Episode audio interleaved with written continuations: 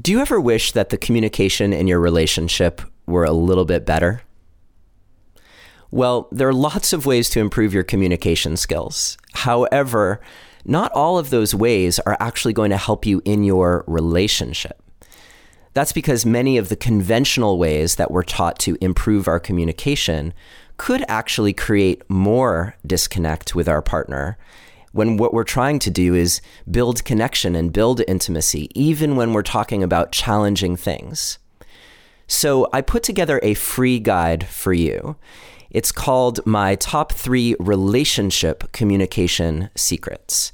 And these are three things that are easy to put into practice, but will have an enormous impact on your ability to stay connected with your partner while you talk about anything the sweet things or the challenging things.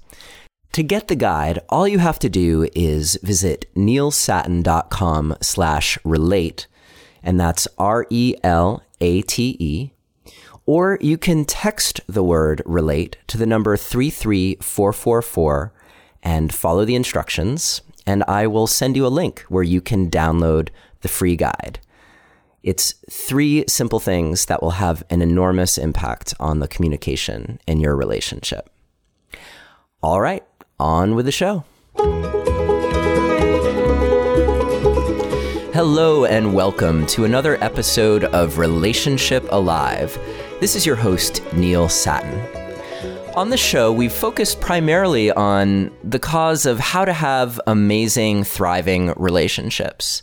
And we've also talked about how to deal with problems that come up in relationship, among them things like infidelity. And I thought it was time to go a little bit deeper into the question of why do we love in the first place? What is it in our biology that that brings about the impulse to love? And on top of that, where do things like long-term partnership and sleeping around fit in to what makes us human? And there's perhaps no better person around to talk about that topic than Dr. Helen Fisher. She is the chief scientific advisor to Match.com, a senior research fellow at the Kinsey Institute, and a.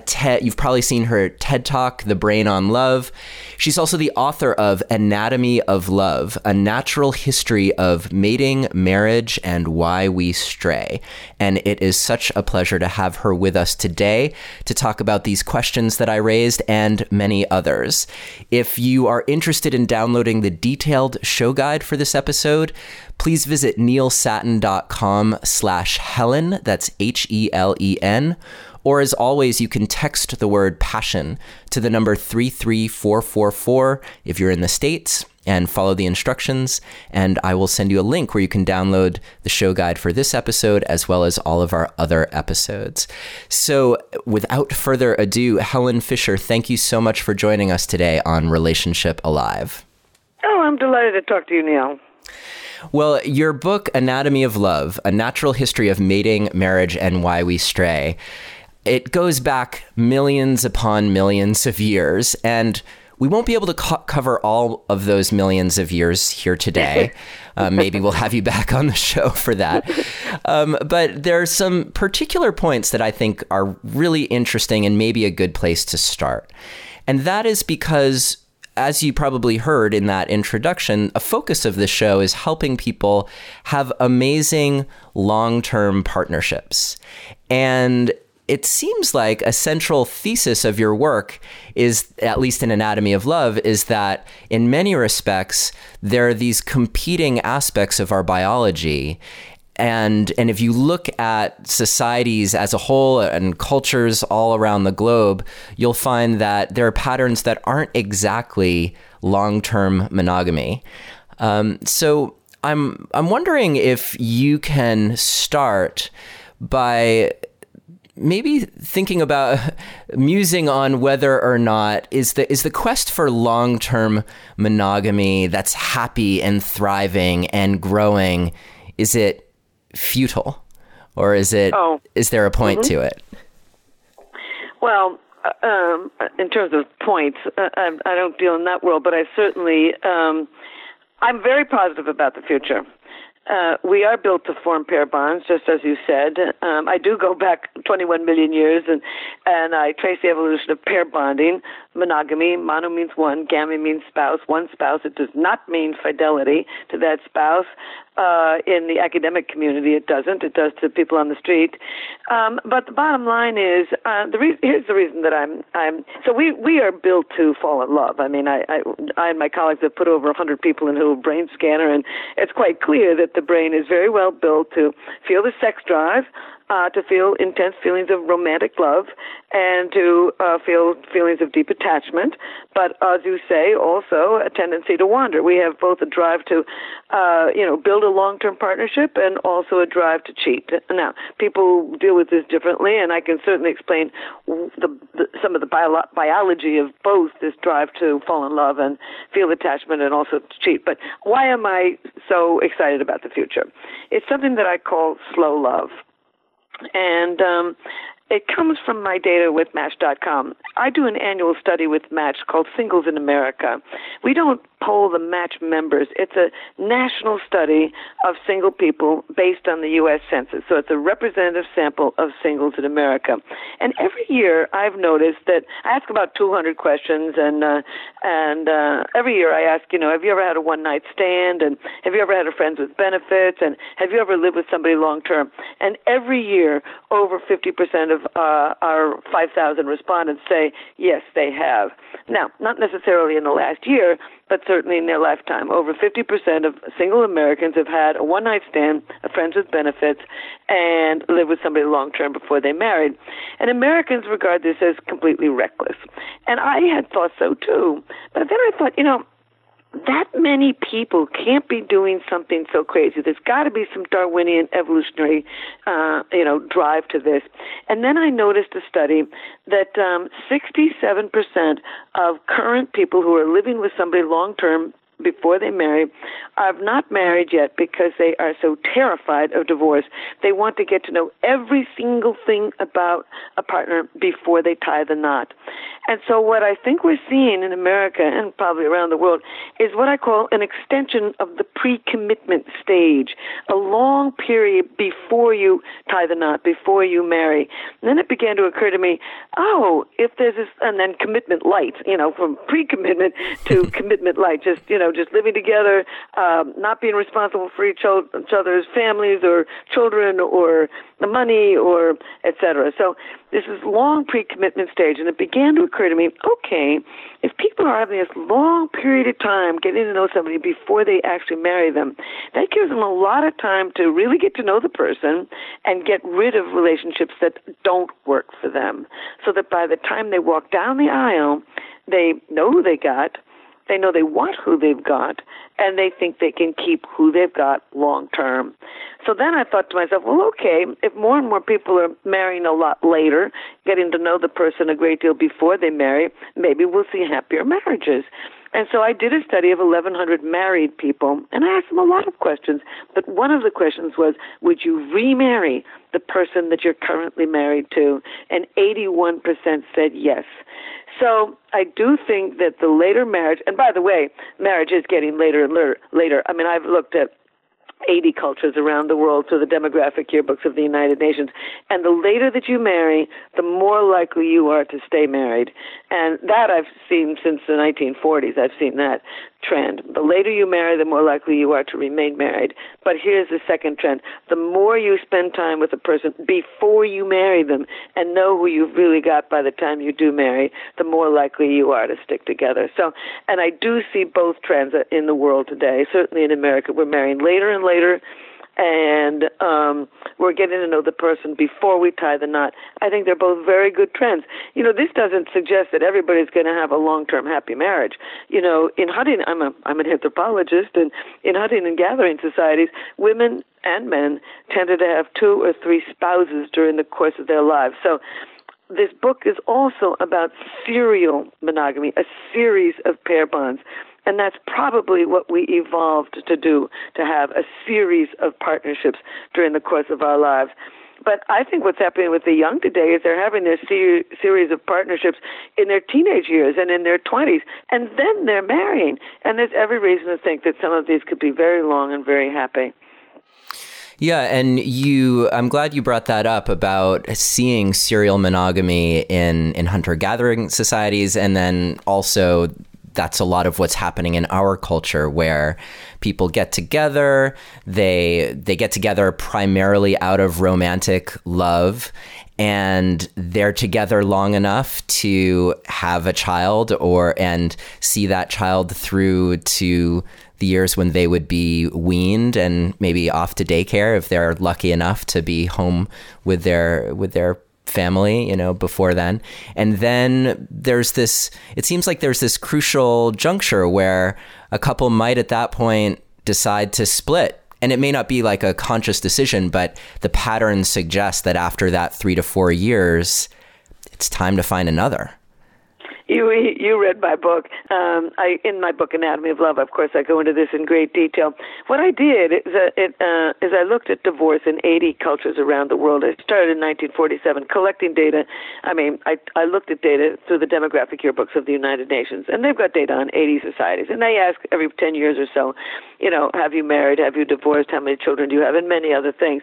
And my hypothesis was that people would tend to divorce during and around the seventh year of marriage, not only because of the classic concept of the seven year itch, but because seven years, in seven years, it would take one man and one woman uh, uh, seven years to have two children, um, uh, uh, perhaps through infancy, therefore reproducing themselves.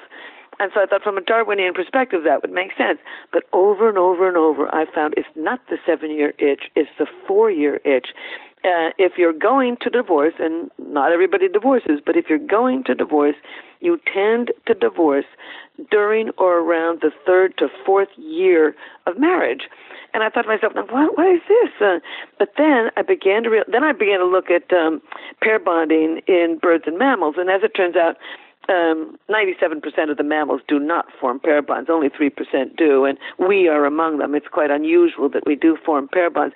Almost 90% of the birds do form pair bonds. A robin in the spring finds another robin, and they build their nest, and they have their babies, and and they stay together.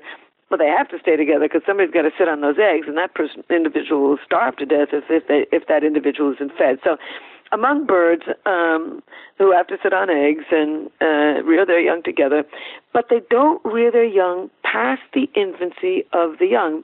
When the baby robins fly away, the pair bond breaks up. And it began to occur to me maybe it's the same in ancient people, that they evolved the drive to stay together at least long enough to raise one child through infancy, about four years. That's the natural spacing of, of births in the human animal. So um, and if they, of course, a child is even a million years ago wasn't on its own by age four, but um, but uh, it could then join a, uh, what they call a multi-age play group and be cared for by a seven-year-old and a ten-year-old and fifteen-year-olds and aunts and uncles and cousins. It wasn't totally dependent on the mother for nursing and the child uh, and the pair bond. So I think we must have evolved what uh, uh, uh um, a, sort of a, a predisposition for serial pair bonding, a series of partnerships linked with having one child at, at, a time. So if one man and a woman a million years ago fell in love, and I I think they were falling in love a million years ago. They weren't maybe doing poetry. They may have been doing songs and dances about it. But anyway, the bottom line is that they fell in love and formed a partnership and had a child, and um, didn't get along terribly well. Uh, and the child gets to age four or whatever and begins to join a playgroup, both of them can break up, find a new partner, and have another child with somebody else, thereby creating more genetic variety in their lineages. And you see this in women and men today. You'll see a woman who'll say, Well, you know, I had three marriages, it really was a failure. And I'll ask her, I'll say, Well, how many how many did you have any children? Yeah she said i had you know i i had two children with my first husband and one child with my second. Well from a darwinian perspective she has created more genetic variety in her young by having children by more than one partner. So millions of years ago it was probably adaptive unless you had a very solid good partnership and there certainly is possible to do that. But if it was a rocky partnership in in many ways it may have been to the advantage of our ancestors to break up after the child could join a playgroup and find a new partner uh, and, and bear more uh, uh, genetically different young. So, leaving in the human animal this tremendous drive to fall in love and to form a pair bond and to rear our children as a team, but also a tendency to break up and fall in love again with somebody new and have more children with them. So I love this idea decide, that. You know? yeah, I love well, this I mean, idea that. Go ahead. Go ahead. No, well, we've got a big cerebral cortex. You know, we've evolved a big cerebral cortex with which we uh, make decisions. So we're not puppets on a string of DNA. I mean, even though we may have predispositions for serial pair bonding, it doesn't mean that everybody does it. Right, right. And uh, well, I love the idea that you could go up to someone who's feeling like a failure after several marriages and just say, well, you know, from a Darwinian perspective, you've succeeded enormously. So they might not, may they not see the, the, the joy in that. You know, they, you know, divorce is very, very difficult. As a matter of fact, I once read a book about a divorce lawyer, and he he said he well, he wasn't just divorced; he was a regular, I don't know, some sort of judge. Anyway, the bottom line is all kinds of real hardened criminals would come into his chambers. But he said he finally put a panic button in the bottom of his desk so he could push it when people really got angry. And he said the only people that really would lose it were were couples divorcing. And I I thought, you know, why is this? Why do you get so upset and so hurt and so even if you're the person that did the leaving, uh, people have terrible troubles uh, with divorce. And I think it's because you're really fighting for your DNA you know you're fighting for the future of your your lineage. I mean who does get those children? Who gets the house? How much money do people get to support those children to send them to school to get them computers and bicycles et cetera et cetera? So it's divorce is not just a you know a break in social relations and economic problems and and uh, problems with family but darwinian evolutionary uh, issues of, of passing your lineage on to tomorrow. So we're very well built to be very angry. You know, it's called abandonment rage, and boy, what people will do when they've been dumped is out of this world. There's yeah. no good way to do it. So one, one thing that's amazing is that, you know, I, I study a lot of rejection and love. I mean, I've put a lot of people in a brain scanner and studied what happens in the brain. And it is an addiction, by the way, romantic love. Uh, a wonderful addiction when it's going well, and a perfectly horrible addiction when it's going poorly. But these people who've been rejected in love show activity in basic brain regions linked with all of the addictions. So, uh, you know, you you can make some pretty bad mistakes when you're being rejected. Yeah, yeah, and and on top of that, throw in the the trauma of experiencing a rupture of attachment, which is again one of those core uh, kind of traumas that we can experience to our to our psyche and our biology. I think.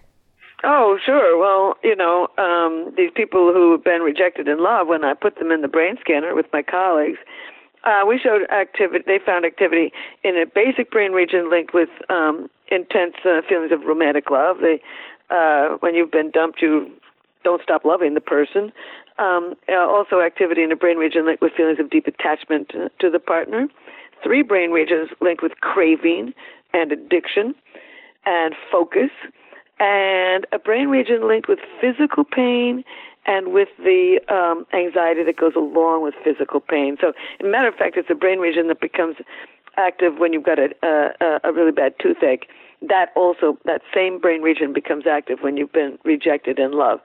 So, um, you know, I mean, loving somebody and making the a strong, powerful, happy partnership is the most important thing that we do uh, for ourselves and for those around us because that's what sends our DNA into tomorrow. People in long, happy relationships, I think they live longer. Uh, I, they definitely have more sex, and sex is good for you. They probably got more good laughs, and that's important. Uh, so it's you know what, what you're trying to do, Neil, is smart uh, to try and understand how people can achieve this. I, I want to for for you listening, if you are going through a breakup, I just want to point out that one of our guests back in episode 21 was Katherine Woodward Thomas, who whose recent book Conscious Uncoupling deals with how to handle the pain of of a breakup, and I believe that she cites your um, your brain scan studies in her book, Helen. Um, Does she say it's an addiction? Um, I'm. I believe so. Yeah. That that that Good. there's. Uh, That's good. Yeah. Because I'm trying to fight the. I mean, I'm not trying to fight, but I'm trying to get the addiction community understanding that romantic love is an addiction. I mean, people pine for love, they live for love, they kill for love, and they die for love. I mean, really, if it's not an addiction, why would you kill yourself? You know, or kill somebody else? So. Um, it's a very powerful addiction.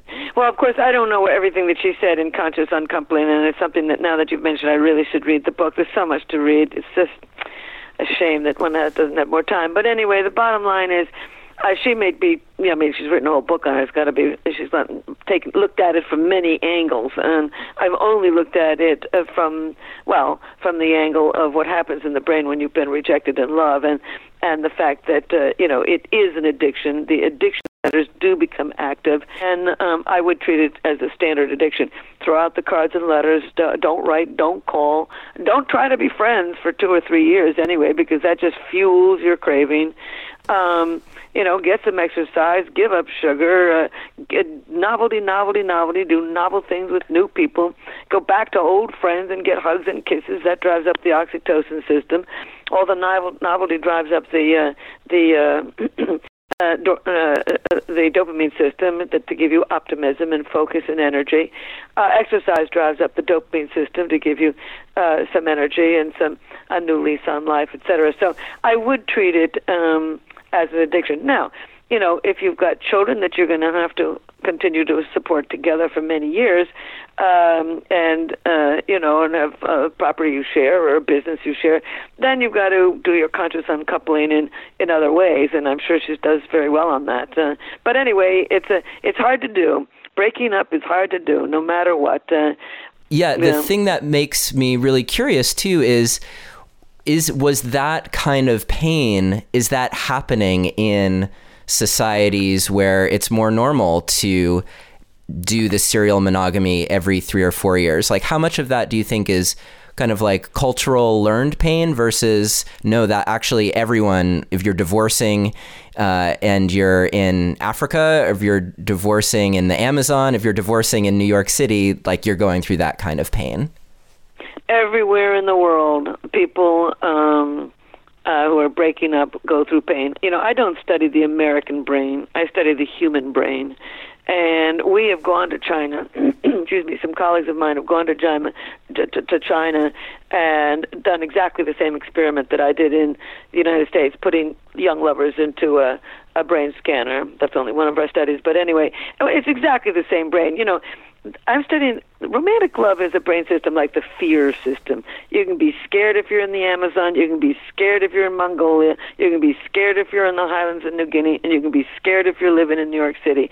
In the same way, you can be madly in love with somebody and terribly hurt when you've been rejected and terribly angry, uh, whether you're in the Amazon, uh, Mongolia, or anywhere in the world. This is human, human. You know, now different cultures are going to treat it differently. They're going to have different opinions about it. For example, the worldwide attitude about divorce is best summed up by the Mongol people of of Siberia, and they say if two people cannot get along harmoniously together, they had better live apart.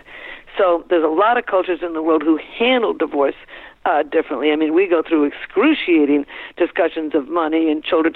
There's a lot of cultures where everybody knows who owns the child uh, because the child is part of a certain clan and it's born into that clan and it will remain in that clan whether the whether that marriage goes on or doesn't go on so you know americans have an awful lot of property we've got a, a very complex legal system and we've got a a um a real I don't think divorce is actually as shameful as it used to be. I remember when I was growing up, there was only one girl in the first grade when I was growing up who came from quote unquote a broken home and these days, the word has even gone out of style. People don't talk about the broken home, and the vast majority, huge number of people, not the majority, but a huge number of people have experienced divorce, either themselves or their sisters, brothers, parents, and children.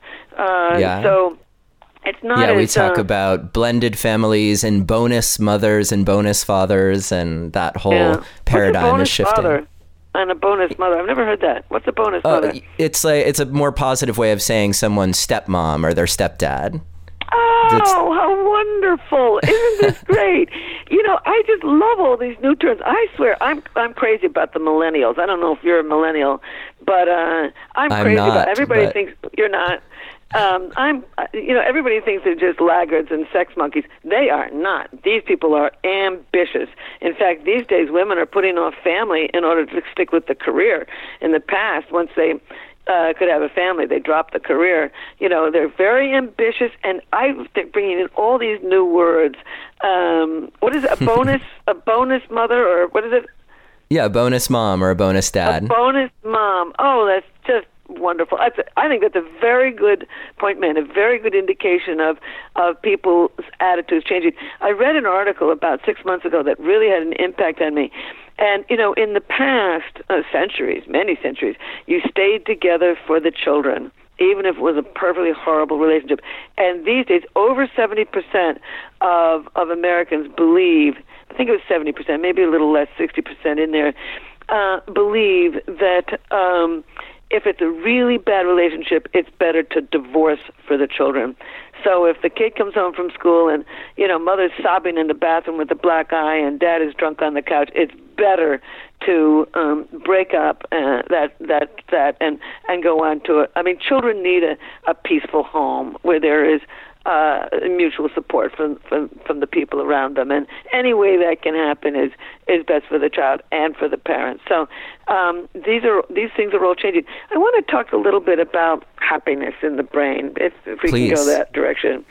Well, you know, psychologists um, regularly say what makes a happy long-term marriage, and they're all correct. I've got nothing against any of it. Uh, I mean, there's some theories I'm more fond of than others, but the bottom line is there's no question about it that if you have contempt for somebody and if you're constantly arguing, it's not going to make a happy marriage. So, um, or if you're threatening divorce. So there's all kinds of psychological tips that can be given to somebody to make a happy marriage.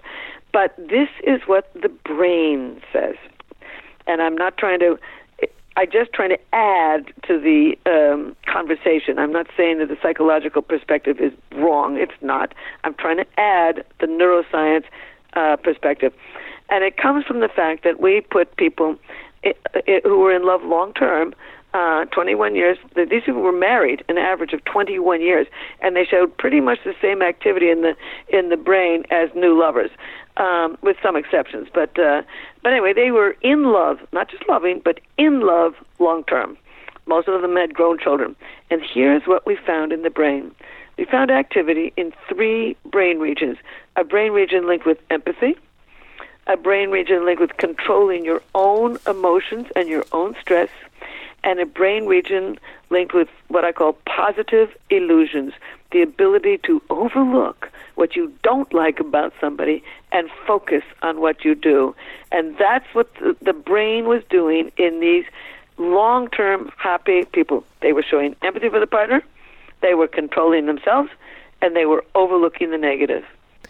Yeah, and that represents actually one of the central theses theses of this podcast and and a course on intimacy that my partner Chloe and I put together, which is that one of the core relationship problems is actually what you just described. It's how do you um, develop your capacity for recognizing neg- negative emotional states and coming back into regulation, um, like Steve Porges talks about in in his polyvagal theory.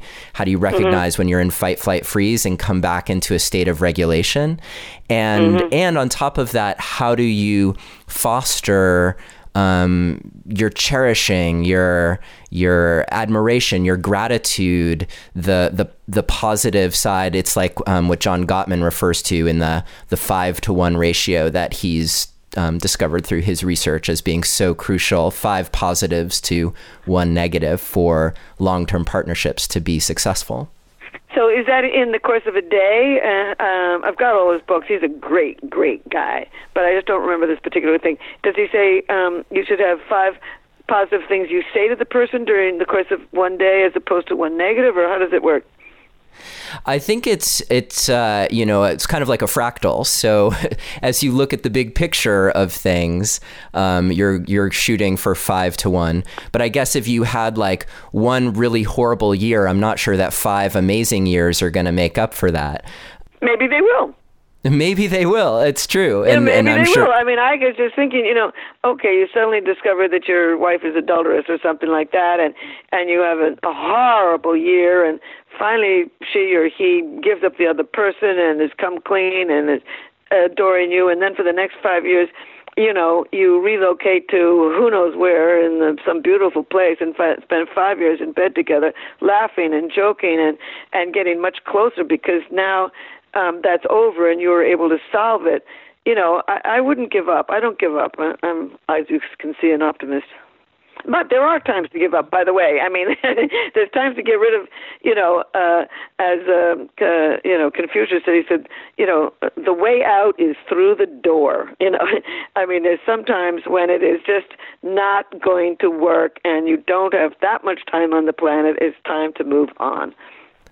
Right, and that is such a, a, delicate balance in relationship. It's it's um, you know answering that question of you know when is enough enough, and I yeah. I love your point that and it is true that a horrible year followed by five amazing years could actually lead to uh, an overall really satisfied long term yeah. marriage, and in fact, you know that's something that we see time and time again particularly in the course of infidelity, that it can lead to a much stronger relationship if the couple survives the the um, trauma yeah, and talks of it out and, and works out the problem that led to it, and uh, understand each other better, and you know um, all of that.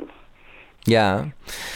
Yeah, it's um, and at the same time, I think in John Gottman's work, he's also talking about the micro moments, the the bids for a um, engagement and communication that happen throughout a day, um, and so even if your spouse or partner asks you like, "Hey, you know, what's what's the weather like outside?" If you ignore your partner or or answer contemptuously, "Well, why don't you look out the window yourself?" Well, that's a negative interaction versus right. like just responding in in kind and in interest that creates a mm-hmm. positive mm. interaction. So so even on that level, those things are adding up over the course right. of a day, a week, oh no a question lifetime. about it. Uh, you know, it's interesting because I, you know, um, I I've I've got a, a a new person in my life, and we'll see how that goes. But um, uh, congratulations! I, I learned. Well, thank you. We'll see. Pray for me. but anyway, um, the. Uh, we ran into something and we were able to solve it in a very interesting way um, I think that we've evolved. I've written a whole book on this called "Why Him, Why Her." I think we've evolved four very broad styles of thinking and behaving, uh, linked with the dopamine, serotonin, testosterone, and estrogen systems in the brain. And I could, and and I've, I've, I, we are naturally drawn to some people. I mean, people will say, "Well, we have chemistry." I wanted to know what that meant, and indeed, excuse me uh, we are naturally drawn to some people rather than others.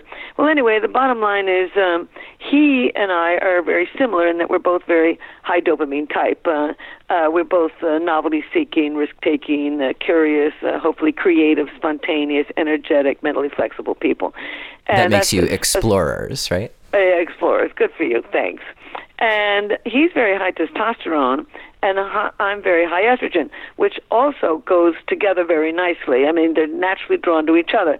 High testosterone is the analytical, logical, direct, decisive, tough-minded, skeptical, good at things like engineering or math or computers or or uh, mechanics and they're drawn naturally to the high estrogen type, which is the imaginative, intuitive, uh, contextual thinker, good verbal skills, good people skills, trusting, etc. So in those ways, he and I are very compatible. We're both the high dopamine, energetic, curious, creative, and he's the high testosterone, analytical, logical. I regard myself as logical, but uh, but I'm not skeptical. I'm I'm not tough-minded, etc. And I'm the high estrogen type. So all that works, but we're different in the serotonin. He follows the rules much more than I follow the rules. Um, I mean, I don't want to be roadkill, but uh, you know, the high serotonin type is, you know, they like the familiar, uh, they're calmer, um, they uh, they are concrete thinkers, they they like structure, they like order, uh, they like plans, they like schedules, uh, they respect authority, uh, etc. That's not me. It's just plain old not me. But anyway, we were going to the movies one night, and um, I said to him, I said, you know, sweetie, do you have any water? He said, yo, I got some water. I said, oh, well, great, we can drink the water in the movie. Oh, no, he says, we can't uh, do that. Uh, um, you know, the the rule in the movie house is that you have to can't bring food in and stuff. You know, you got to buy from the concession stand. And so uh, we bought the water from the concession stand. Well, that's who he is. That's who he is. He wasn't trying to be difficult with me.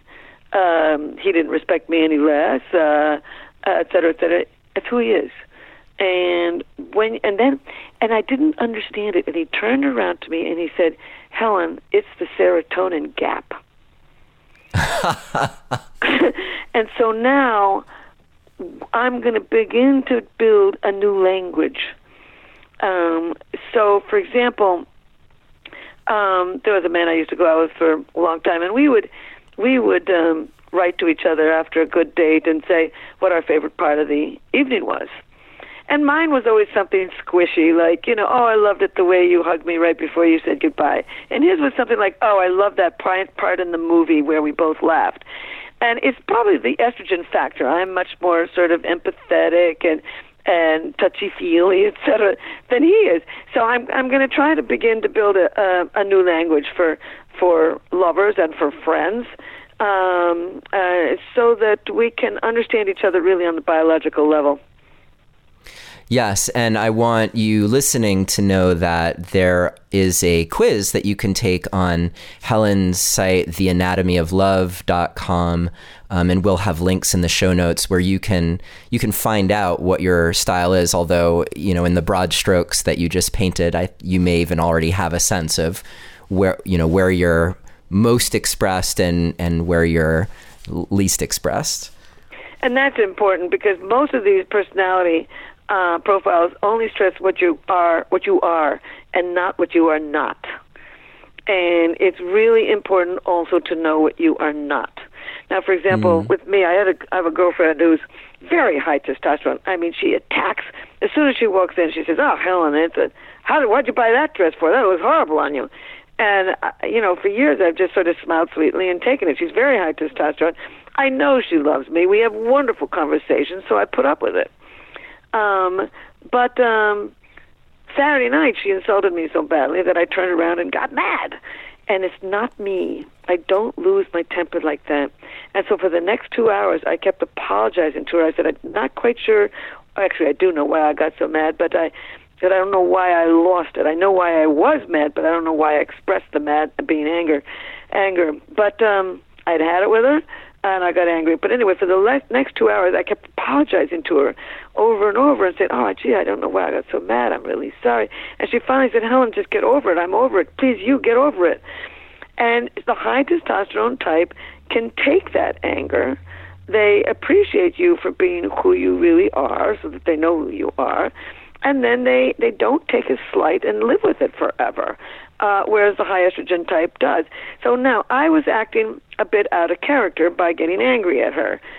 And so I was uncomfortable with who I was after that. She was her environment pulled out a part of me that is not I'm not comfortable with, that it's not natural to me.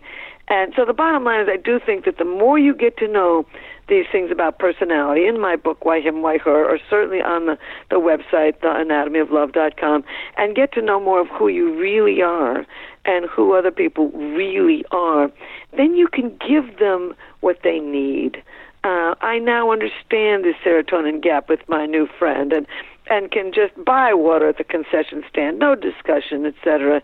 Uh, and and and uh, you know, uh, you know, the old the the golden rule: do unto others as you would have done unto you. It's not right. Do unto others as they would have done unto themselves, and then they'll hear you, and you can win. Now, mm-hmm. if their world is such that you don't want to play in that ball field, then you got to go. Good point. Good point. Or, you know, maybe it becomes a, a, cause for celebration instead of consternation. Like I could imagine you sneaking a bottle of water into the movie theater and pulling it out and having a laugh with your with your guy. I don't think I'll try it, but uh, but it's an idea. It's an idea. Yeah, but I got right. you know you'll John Gottman's concept. Sorry. Oh, I was just going to say you'll get a sense of his capacity for for positive illusions when that happens. That's a very cute thing. That's very cute. You know, I am chief advisor to Match.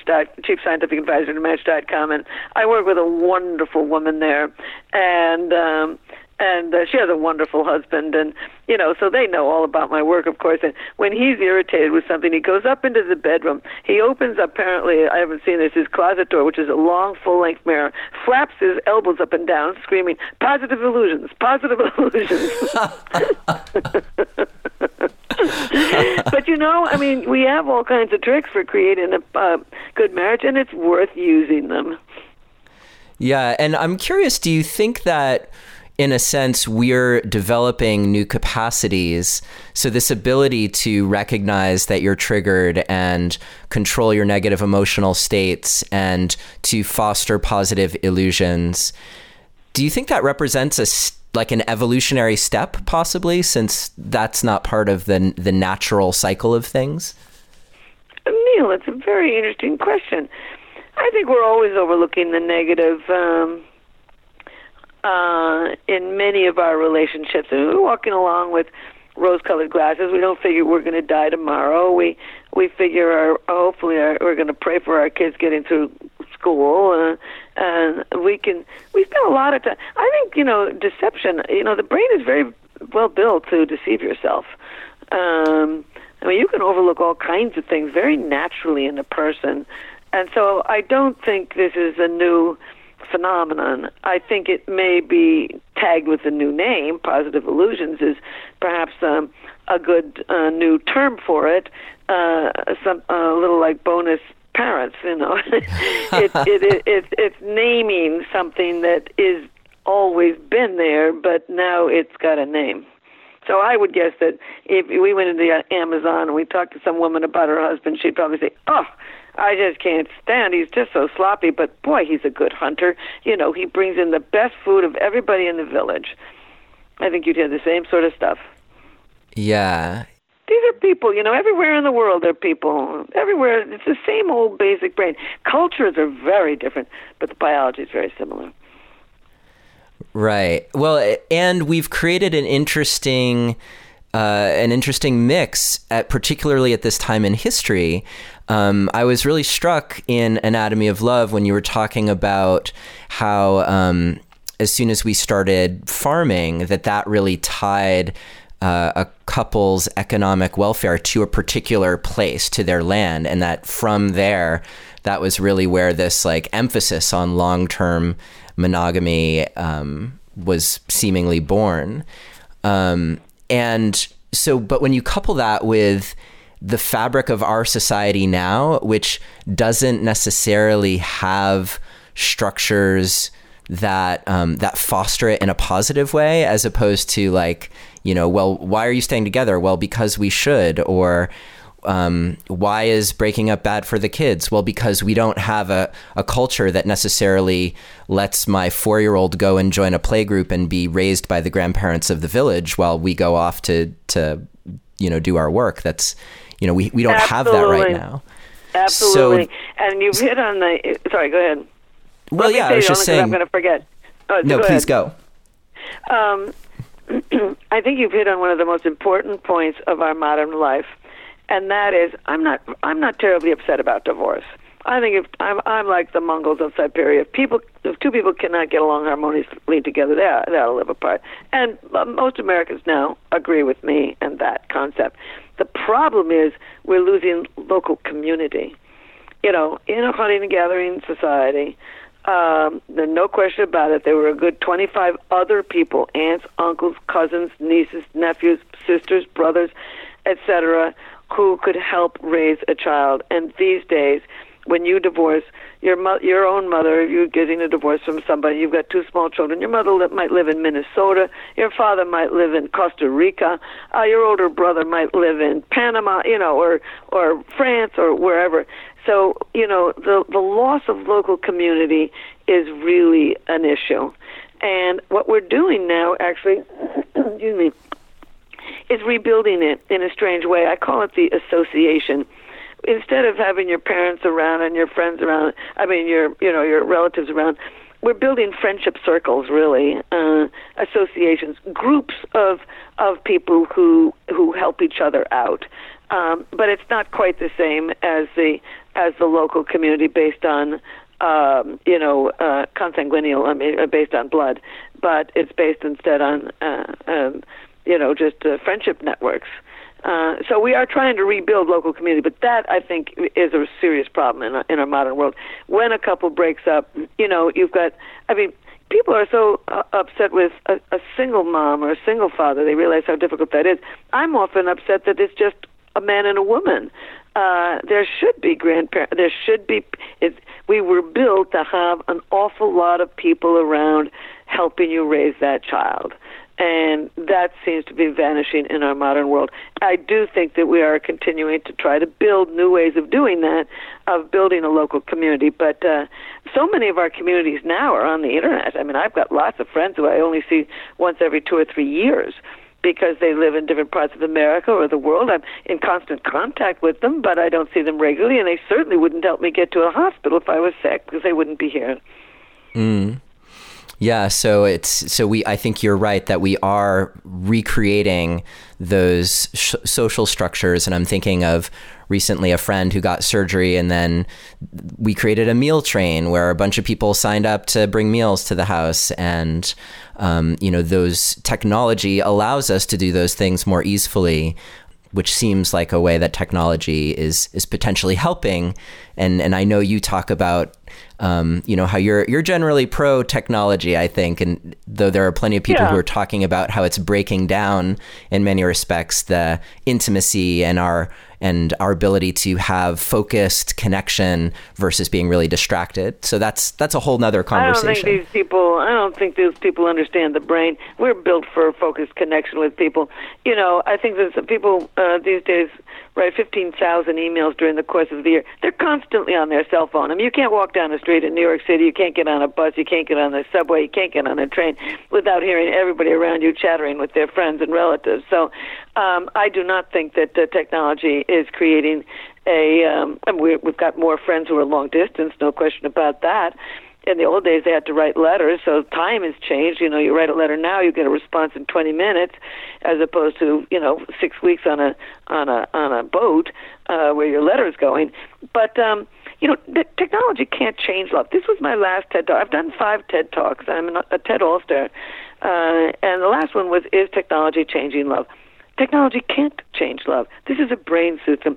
It, it's way below the cortex where we do our thinking. It's way below the limbic system where we uh, orchestrate many of our emotions. Uh, uh, uh, it's in brain regions linked with drive, with craving, with obsession, with focus, with motivation.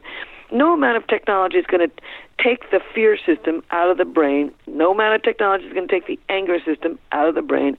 And no amount of technology is going to take our human drive to fall in love and form an attachment out of the brain. Now, it, technology is definitely changing how we court. No question about it. Today, uh, more people meet on the internet than through a friend.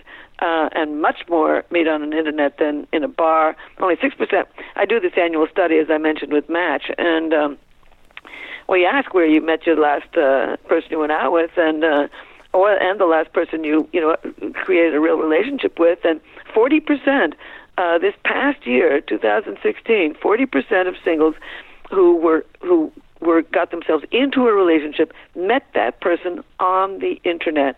Only 25% met somebody on um, through a friend, and only 6% met somebody in a bar. So, or in, even in church. Uh, so, um, you know, technology is enabling an awful lot of people, particularly older people, I mean, you know, when you're older, you're not going to stand around in a bar. You're not going to French class. You're not in college anymore. right. You know everybody through at work. You know everybody through your social circle. It's not going to happen. And so, what do you do? You you get onto the internet and you meet people. I mean, one of the fastest growing um, uh, dating sites right now is Our Time, Our Time, which is for people over 50. They're not going and being grandparents anymore and and living in the home with their children. Uh, you know, uh, they are uh, living alone or uh, and and dating new people at in their 50s, 60s, 70s, and 80s. So um, I, I um, totally agree with you. And at the same time, I'm thinking about like, so people leverage technology to make those amazing connections and to stay connected. And those things are all fantastic. And then you have the couple where, you know, they sit down for dinner but because they're um, they haven't realized, for instance, that they're also addicted to the dopamine hits, the dopamine cycle of getting a new text message or someone, you know, tagging them on Facebook.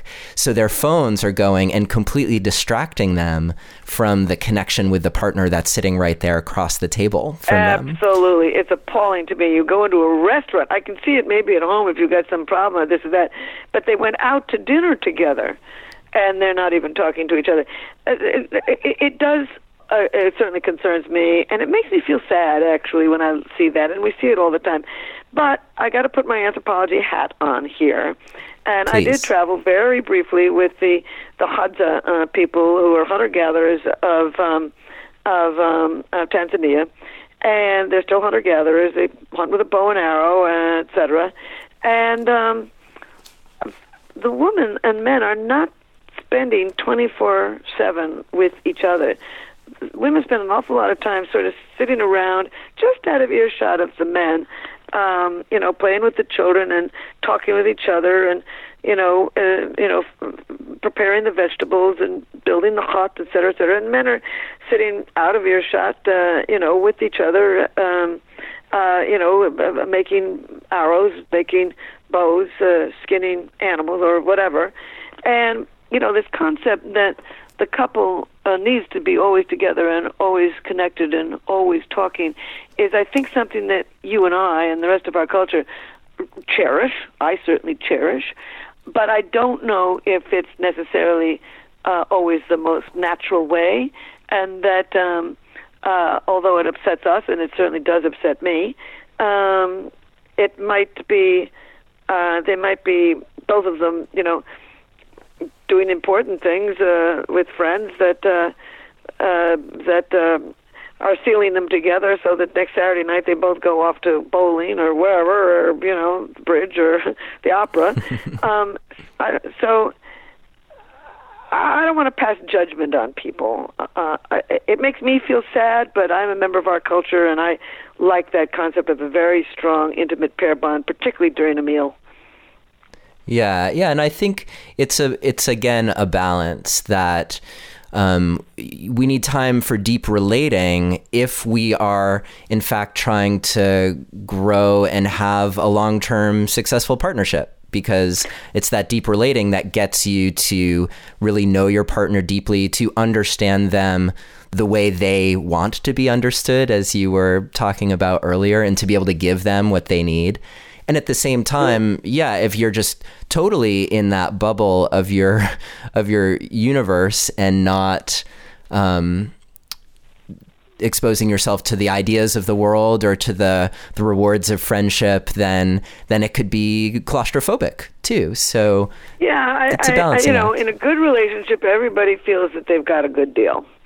You know, yeah. that it's balanced. and uh, in a bad relationship, they both feel that you know uh, one feels that they don't have the right deal. I want to say one other thing about happiness, which we've been talking about. Here's what biology can say about maintaining a long-term happy marriage. Not only empathy for the partner, controlling your own emotions and your own stress, and positive over- illusions, overlooking the negative, but you want to keep all three of the basic brain systems for mating alive uh, you want to uh, continue being romantically in love with the person long term. It's possible to do that, but you've got to do novel things together. Novelty, novelty, novelty. Novelty drives up the dopamine system in the brain and can give you feelings of intense romantic love. So uh, that's uh, uh, important. Uh, uh, to sustain feelings of romantic love by doing novel things. Stay in touch. Hold hands. Um, sit together on the couch when you watch television as opposed to in two separate chairs. Walk arm in arm. Learn to sleep in the person's arms, at least in the beginning of the evening. Everything, anytime you're in pleasant touch with somebody, you're driving up the oxytocin system and you can feel feelings of deep attachment. So, novelty for romantic love. Uh, stay in touch uh, for people for feelings of attachment and it sex is good for you. Now, not everybody agrees, and as long as both partners agree about the amount of sex, that's what's important. But the bottom line is, sex is not only good for the body and the mind, but it's very good for the relationship. Any kind of uh, pleasant stimulation of the genitals drives up the dopamine system in the brain and can sustain feelings of romantic love. And with orgasm, there's a flood of oxytocin and vasopressin linked with feelings of attachment. So and also you can drive up the testosterone system so that you want more sex. So you should try to keep all three of those brain systems alive. To keep the sex drive alive, have sex. To keep romance alive, do novel things together. And to keep feelings of deep attachment for your partner, stay in touch. That's what well, the brain that, says. That is the magic combo right there, straight from Dr. Helen Fisher. So, Helen, thank you so much for being here with us on Relationship Alive. Your work is groundbreaking, enlightening, and and I think really helpful as well. So, um, I appreciate the work that you're doing in the world. And if people want to find out more about your work, where's the best place for them to find you? Oh my goodness! Uh, um, well, I must seem to be all over the internet. Um, I don't ever look, but I'm certainly told that a lot of my speeches. Well, you could go to my website helenfisher.com, and a lot of my uh, most recent speeches are just on that homepage, and then there's a lot of articles and videos and that kind of thing. Or um, www.anatomyoflove.com. That's our other website that I do with my brain scanning partner, Lucy Brown. Or, I don't know, just go to Amazon and, and buy my book. And my most recent, I've written six books, and, and the most recent one is really says an awful lot of, uh, of what I've thought about for the last 40 years Anatomy of Love, second edition. Great. Well, thank you so much. And again, we will have detailed show, no- show notes for today's show. You can get them by visiting neilsattin.com slash Helen, H-E-L-E-N, or by texting the word passion to the number 33444 and following the instructions. Helen Fisher, such a pleasure to talk with you. I hope we can have you on the show at some point again in the future. Thank you so much. And same to you, Neil. It was wonderful. Thanks. Thank you. And thanks for reading my book and being so knowledgeable about things. That was very nice. You're welcome. Thank you for listening to another episode of Relationship Alive. If you like what you've heard and want to make it easier for other people to find out about us, please take a moment to subscribe to our podcast and to rate and review us on iTunes. If you have questions or comments or want to continue the conversation, you can always join our Relationship Alive community Facebook group. And for more information about today's episode, visit us online at neilsattin.com slash podcast. Or you can always text the word passion, P-A-S-S-I-O-N, to the number 33444 for more information. Finally, do you have a burning question that you're hoping we can have answered here on Relationship Alive, either for a future or past guest? Let me know and I'll see what I can do. Take care and see you next time.